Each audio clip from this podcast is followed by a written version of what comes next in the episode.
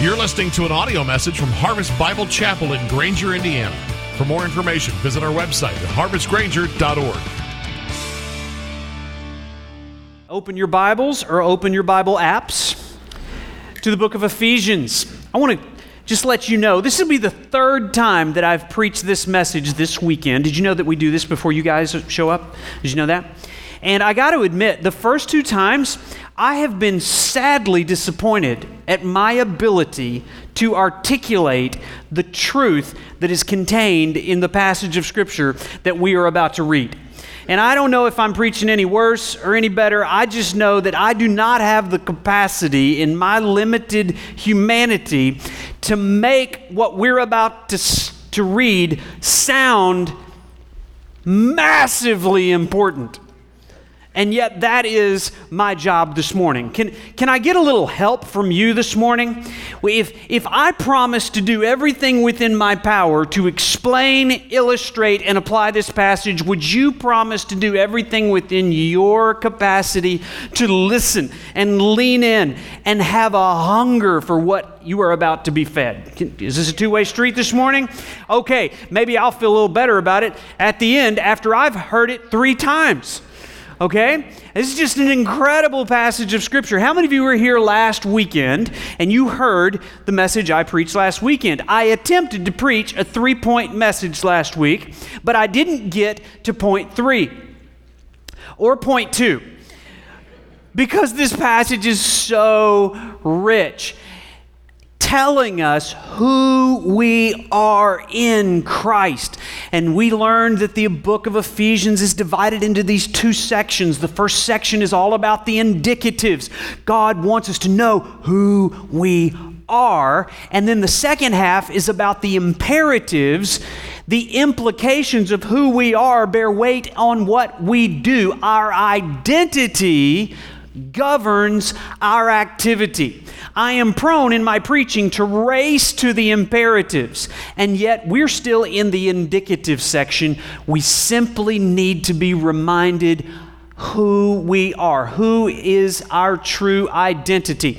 Now, tonight, out behind the church, we're having our annual fall festival. With a name like Harvest, you have to have a fall festival, right? So we're all going to dress up, and some of you are going to pretend to be people who you really aren't. The only time that's allowed is during the fall festival. Do you understand that? God wants you to act like who you really are.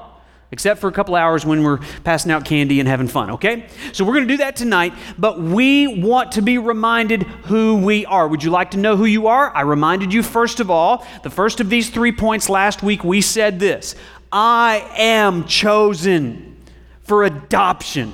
And because I'm chosen for adoption, I will pursue holy humility.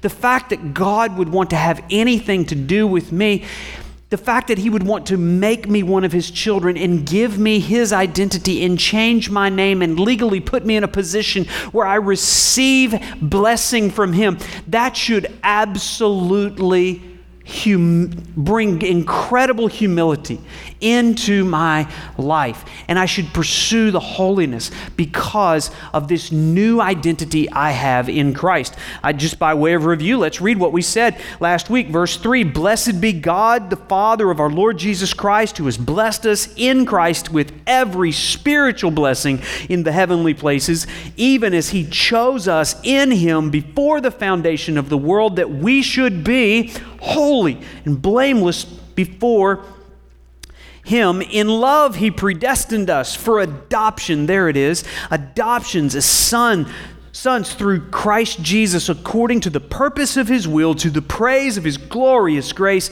with which he has blessed us in the beloved.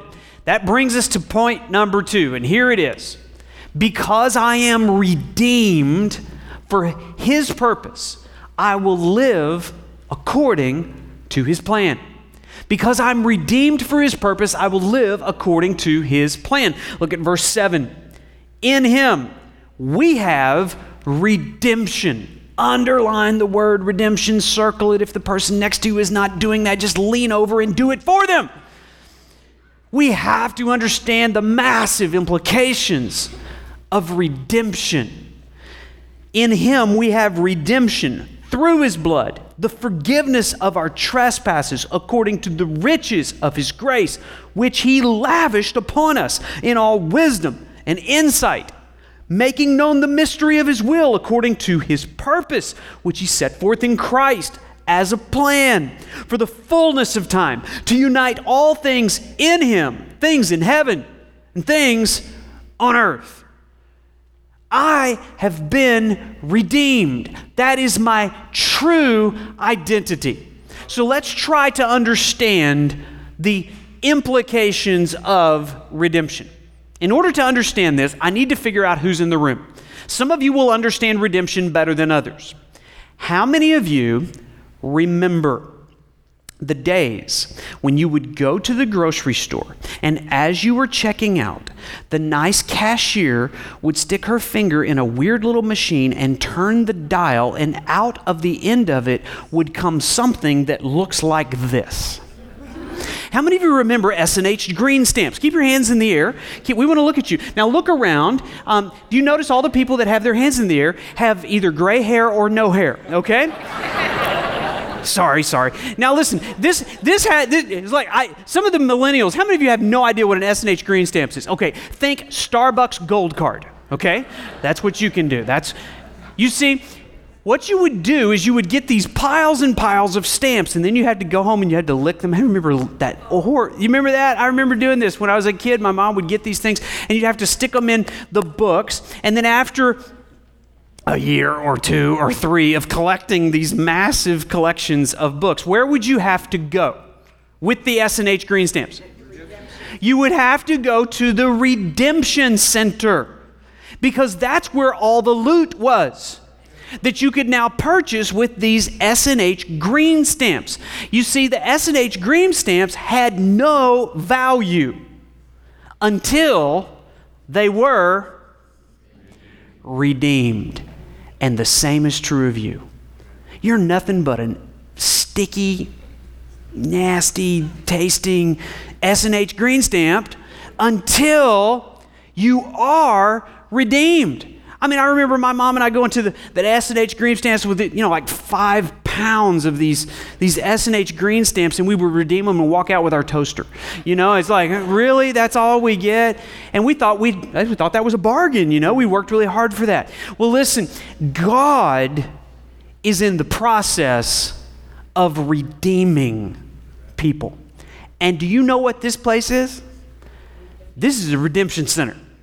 This is where worthless people come and people that think they have no value and worth, they come to have their value exchanged in their true identity.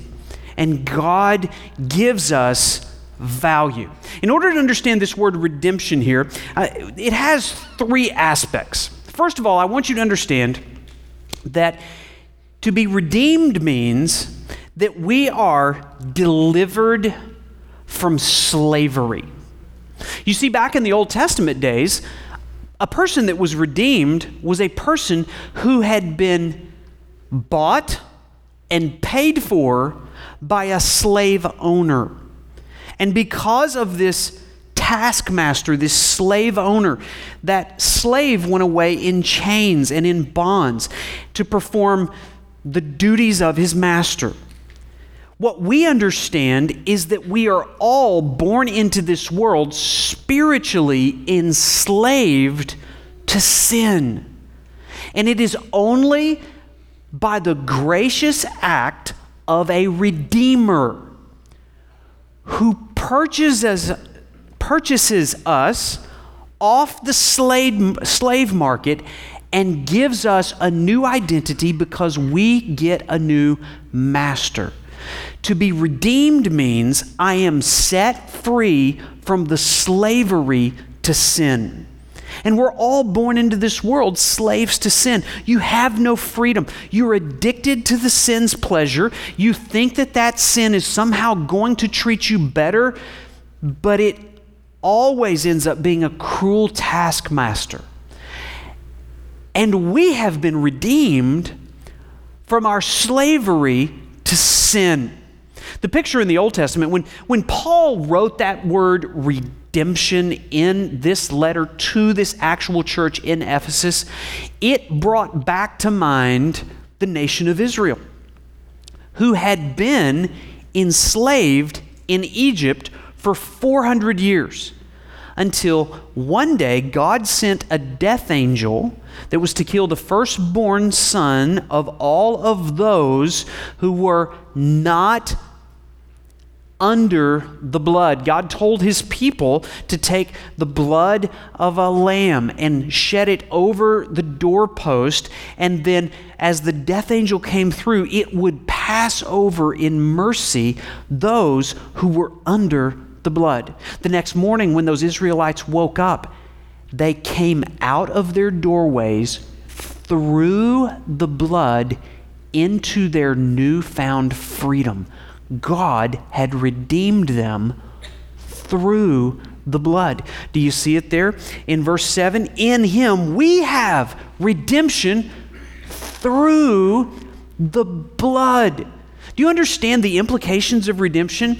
No matter who you are, no matter what you've done, no matter what names you have been called, no matter what you've been accused of, if you will come this morning through the blood of the Lamb, you can have a new identity. You can be set free from your slavery to sin, and you can be redeemed. I have a new identity no matter what I've done. That should cause you to erupt in praise. See, I'm not doing a very good job. You're not either. It's like there's no way to describe the value of the words that we're reading here. I'm so glad that we have music and musicians that can put lyrics to it. We're going to sing again before this is over with because we need to give God praise for what He's done as an act of redemption. So, I told you it has three aspects. First of all, it's deliverance from slavery. Secondly, it's restoration to its original purpose. Redemption means that the Redeemer restores broken things. The Redeemer takes battered people who have lost their value, dignity, and worth, and he restores them to its original useful purpose. We have redemption. Yesterday, I did what so many people do in South Bend on fall Saturdays around 3:30 in the afternoon. I went to Goodwill. How many of you um, went to Goodwill yesterday uh, around that time? Yeah. So, and, and, the reason was I was cleaning out the garage, and there's this there's this refrigerator that my son brought home from his first year of college, and apparently it had seen several generations of first year college students, and uh, he it, I think he upgraded to something else, and he left this thing in the garage. It was just kind of it, it had no purpose. We didn't need a, a dorm refrigerator, and and so I did what you do with things that no longer have purpose. You load it up and you take it to Goodwill. And as I'm taking it to the good the man at the Goodwill store, we're unloading it here, you know, and I'm wondering who's going to be the next proud owner of this refrigerator.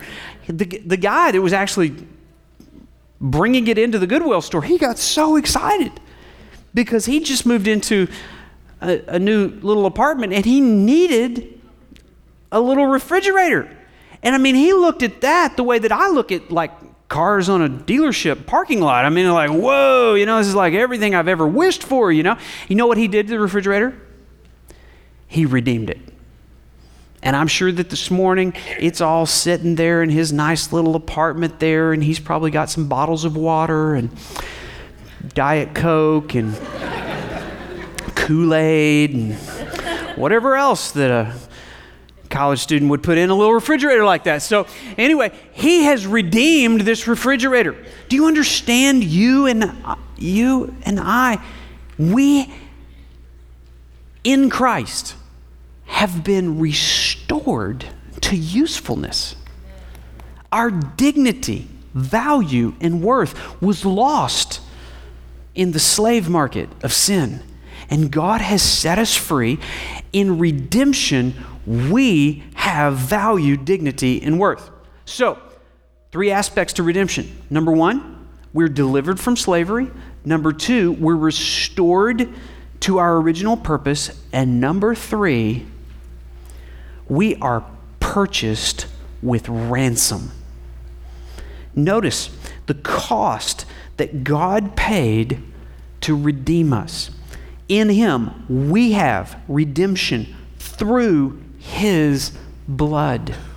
Our redemption was free to us, but it cost God the lifeless body of His own Son. If you ever wonder if you have value,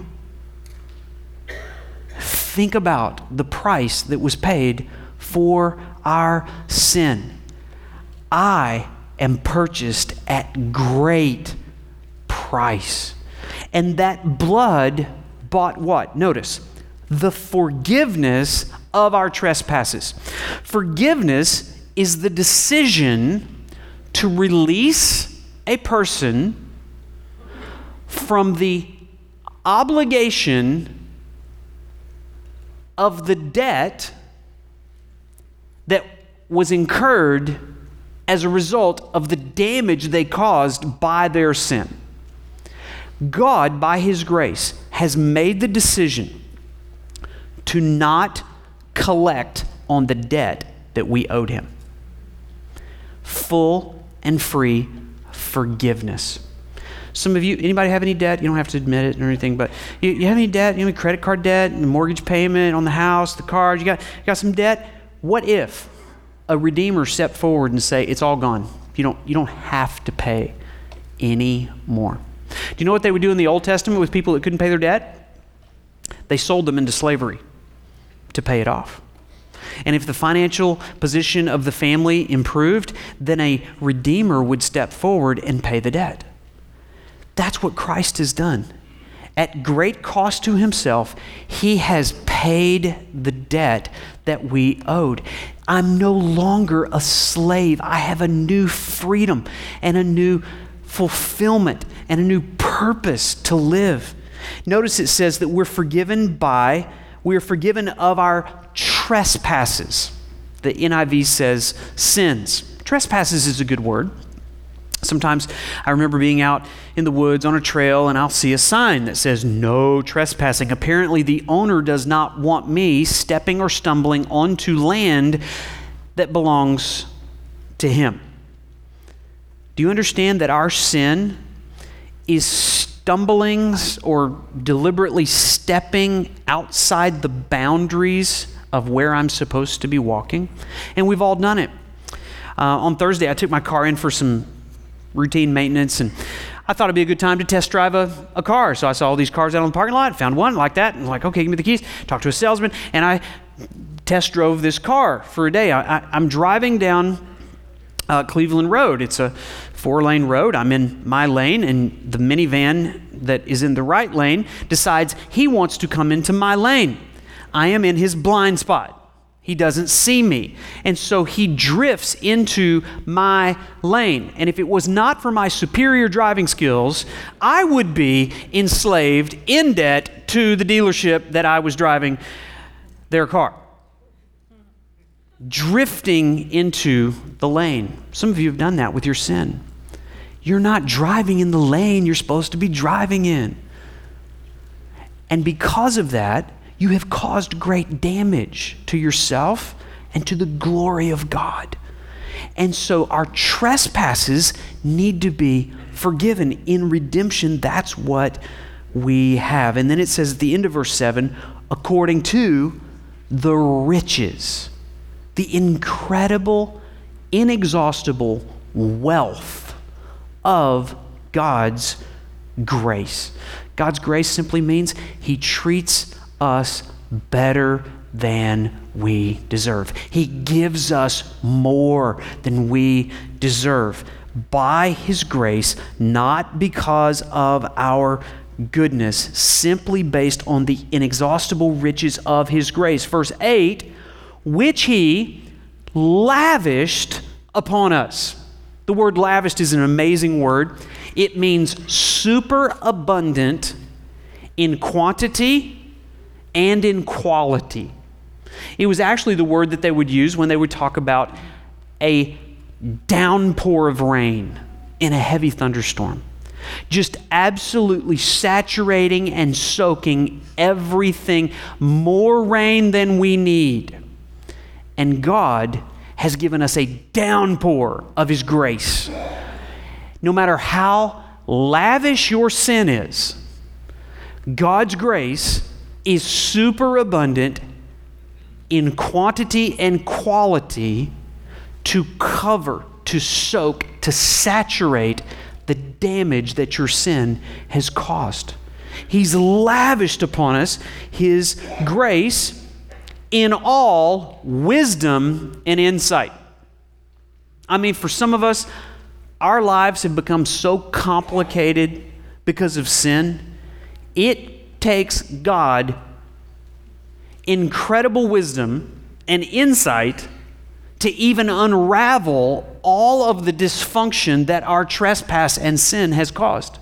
And yet, He steps into the situation, He provides the remedy, He pulls us out, He gives us a new identity. No matter how deeply complex your sinful activity has made your life.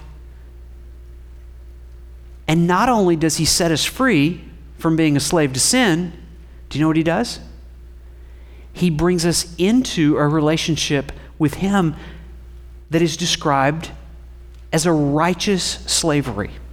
Notice in Romans chapter 6, verse 17 and 18, you who were once slaves of sin have become obedient from the heart. There's a misconception in the church that somehow obedience is kind of forced upon us from the outside in, and you have to stay in the rules and you have to be told a thousand times. No, when you have your identity in Christ, your obedience is from the heart. It's from the inside out, not forced upon you from the outside in. And he says, Not only have you been set free from sin, you have become slaves of righteousness. You love to obey your master because he has been so good to you. You don't want to go free trespassing into other people's territory. And so God has given us this new identity. He has given us a release and a ransom from the trespasses of our sin. And then notice it says in verse 9, making known to us the mystery of his will according to his purpose, which he set forth in Christ as a plan for the fullness of time. Do you see the word plan there in verse 10? Again, it's a very interesting Greek word. The word is economia. Sound like a word? that you know in English? Economy. It's where we get our word economy. It means a plan or an administration. Aren't you grateful that our economy is not dependent upon the Democrats or the Republicans to figure out? But God's plan, God's economy never fails. God is executing his plan and it cannot be stopped. It has no rivals. God has executed the plan of redemption according to his purpose as a plan, verse 10, for the fullness of time. See the phrase fullness of time? It could be translated this way when the time is ripe. When the time is ripe. Now, if you're a thinking person, you should be sitting back saying, well, wait, wait, wait, wait, wait, wait, wait, wait, wait, wait, wait, wait, wait, wait. I look around and it does not appear to me that the plan is working out really good. Because I just got diagnosed with cancer and my kid's out of control and my husband doesn't love me anymore and the economy's crashing and the political candidates are corrupt. Now, you're telling me God's in control? In the fullness of time. When the time is ripe, you will step back and you will see that the purposes and the plan of God cannot be stopped in the fullness of time. When the time is right to do what? What's he going to do? He tells us he will unite all things in him things in heaven and things on earth. He's going to unite all things. What does that mean? That means he's going to bring together things in heaven and things on earth. Right now, the things on earth don't look a whole lot like the things in heaven. He's going to unite them. He's going to unite his plan from the beginning to the end. He's going to bring them together. We're about in that season where all the parents of the five year olds and six year olds are going to go to the store and you're going to buy boxes of toys. And if you're not careful, you're going to miss the little label on the outside of the box that says, Some assembly required. and you are going to be deceived into thinking you're smart enough to unite all the things in the box. Probably not going to happen. Okay? But in God's plan, in God's wisdom, do you know what He's going to do? He's going to assemble, unite everything according to its plan. Right now, all the puzzle pieces are just disjointed and out of control, but we who are redeemed have committed our lives to a God, and we've said, because of our redemption, we will live according to His plan. We understand I have a purpose bigger than myself, and I am a part of God's plan.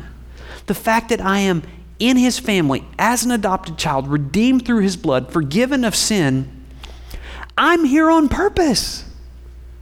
I'm saved on purpose. I'm a part of God's plan. And because I'm a part of His plan, I am going to be a part of His mission. Now, I am not just the recipient of His plan, I'm the distributor of His plan.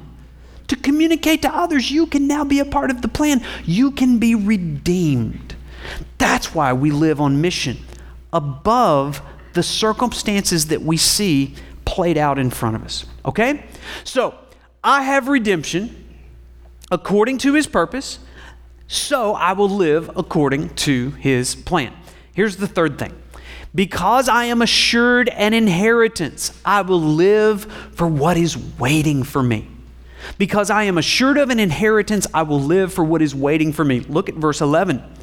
In him we have obtained an inheritance, having been predestined according to the purpose of him who works all things according to the counsel of his will, so that we who were the first to hope in Christ might be to the praise of his glory. In him you also, when you heard the word of truth, the gospel of your salvation, you believed in his name and you were sealed with the promised Holy Spirit who is the guarantee of our inheritance until we acquire possession of it to the praise of his glory.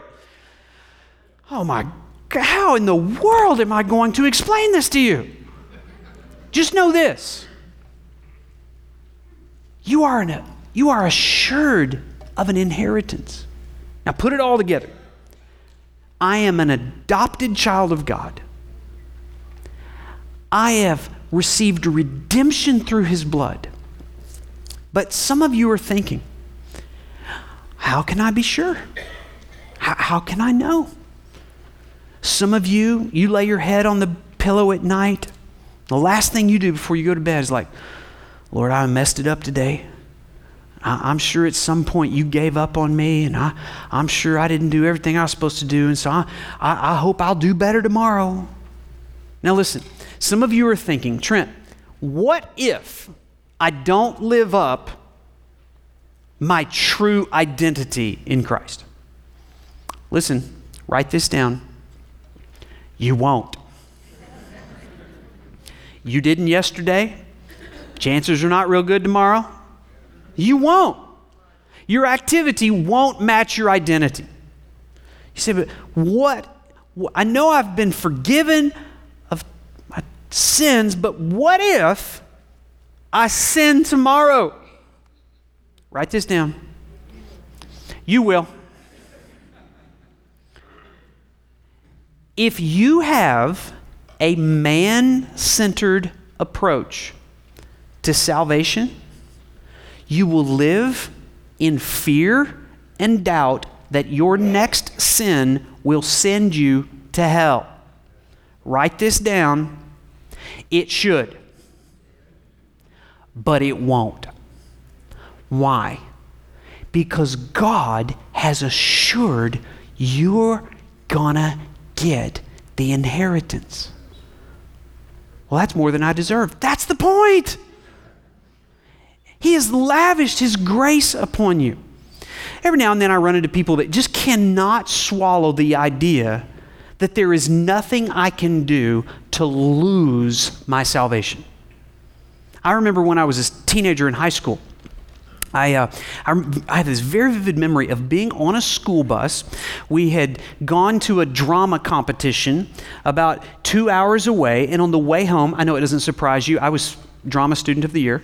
And uh, uh, on the way home, I remember getting into a conversation. I was presenting the gospel to a, girl and was talking about how, how she could know for certain, absolutely no doubt, that she is on her way to heaven if she is genuinely given her heart and life to Christ, been born again, been redeemed, been adopted. And she's just like, you, you cannot ever know that. Yes, you can. Well, you can't say that because then if, if, if I knew that my salvation was secure, if I knew there was nothing I could do to lose my salvation, what would be the incentive for me to ever obey God? I mean, you're, you're giving people just a license to go sin all they want if you tell people that your inheritance is assured. No, I'm not. There is another incentive for you to live out your true identity. I want to show it to you. I just want to remind you of what's in the passage. I want you to notice in this paragraph the only one who is working to do anything to contribute to my salvation is God. Did you see it? God has gone to the trouble to legally declare me I am adopted into his family. That means he's changed my identity, he's changed my name. By his own authority, he has gone to the trouble to change my legal status. If somehow I was to lose my salvation, he would have to legally change my status back to guilty, hardened sinner on the way to hell. Do you think that he just kind of flippantly does that? No, he makes an eternal decree I have been chosen for adoption. By the way, when did he do that? Before the foundations of the world, before I had ever sinned one sin, before I had ever done one good thing, prayed one prayer, God, before the foundation of the Lord, changed my legal status before Him. Not only that, the scripture says He's redeemed me through His blood. His son on the cross bled out every drop as a payment for my sin. And if the price has been paid, that guarantees my salvation. It doesn't just make an opportunity for me to one day respond to that. God guarantees that all for those whom Jesus died will be saved. It's guaranteed. Not only that, that God has appointed me as an heir of his estate. Do you see the words? See the words in verse 11? We have obtained an inheritance. Even though that takes five English words, it's one Greek word. It means to appoint or allot or to assign an inheritance. There's so many families that hardest thing that they ever do is receive an inheritance. You know why? Because brothers and sisters want to fight over the jewelry. They're not quite sure who mom intended to get what. Not in God's family. God has allotted, appointed an inheritance, and it is never to be questioned. It's never in doubt. God has predestined us according to his purpose. He has planned my salvation. And notice in verse 11, it says, according to the purpose of him who works. Who's working? God is working.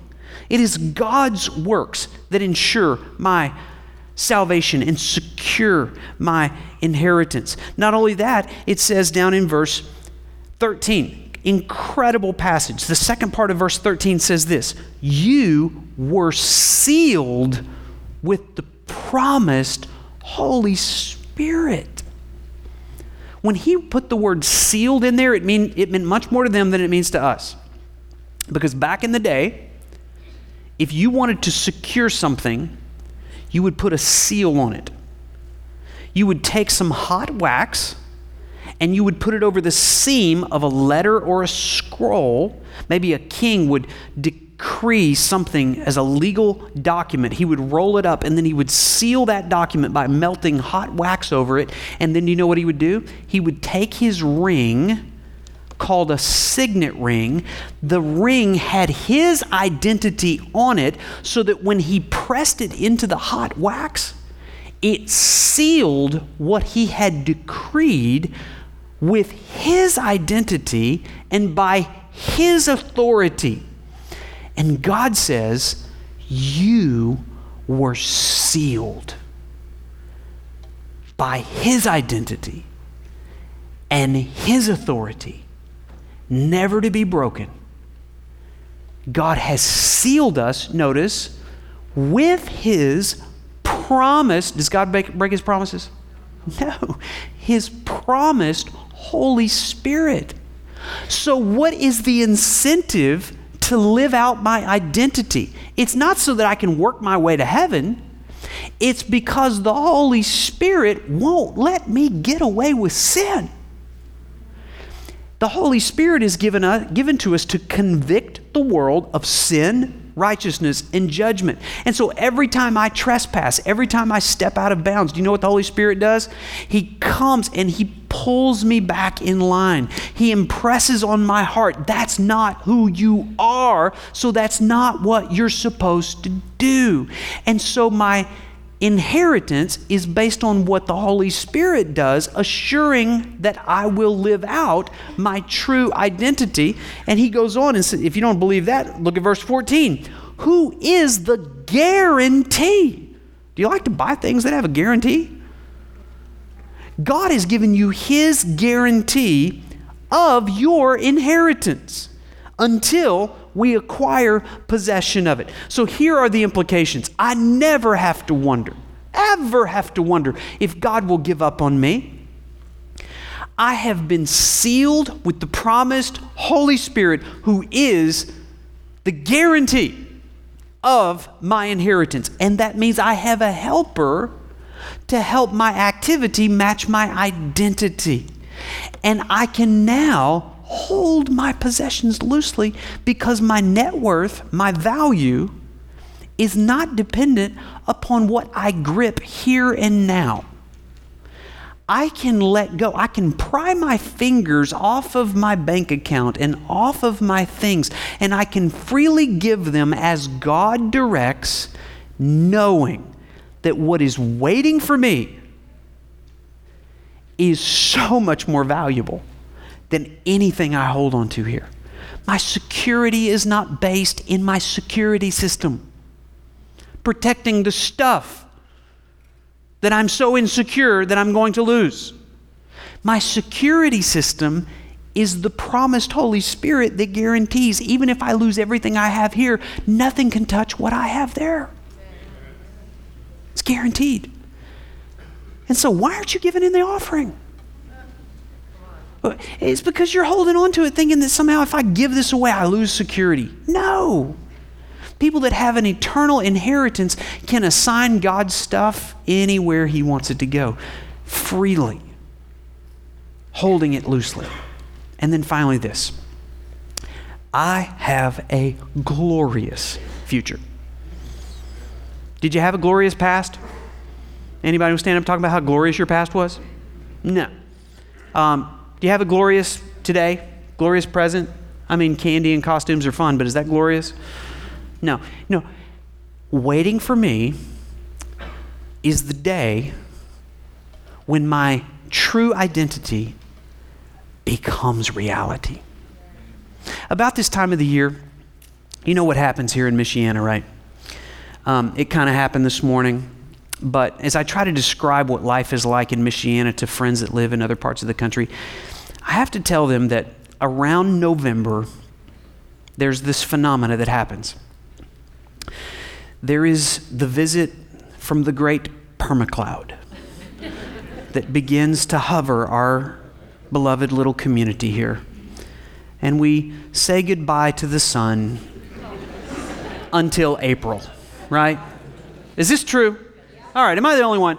All right, so so we're living here in the final days of sunshine for the next four or five months, right? So so enjoy it while it lasts, but we're we're gonna say goodbye because we know that the sun just doesn't shine between November and March, correct? I got people saying no. Oh, the sun really does shine? Oh, we just can't see it. Yeah, that's my point. So often we live under this spiritual permacloud, forgetting what is above the clouds. I love to get in the airplane, I love to get the, the window seat, right? Because you get above the clouds, even in January, and you say, Oh, there it is. What's that called? Oh, it's a sun. And there really is light above the clouds.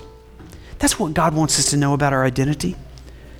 He wants you to know that even when you don't see it, even when you don't feel it, even when other people are denying it, I am a chosen child of God. I am adopted. And secondly, I am redeemed. Even when I stumble and fall and trespass, the riches of his grace have been lavished upon me. I have forgiveness through his blood. I have redemption. And then, thirdly, I have an inheritance. And I can live for a better day when my identity will become a reality. I want us to stand right now and let's just bow our heads and close our eyes and let's just let those truths just kind of flood over our hearts like a downpour. Would you just bow your heads and close your eyes there for a minute? These are things that God has said are true of all those in Christ. Just let that blow a circuit for a minute. Let that provoke worship in your heart and gratitude.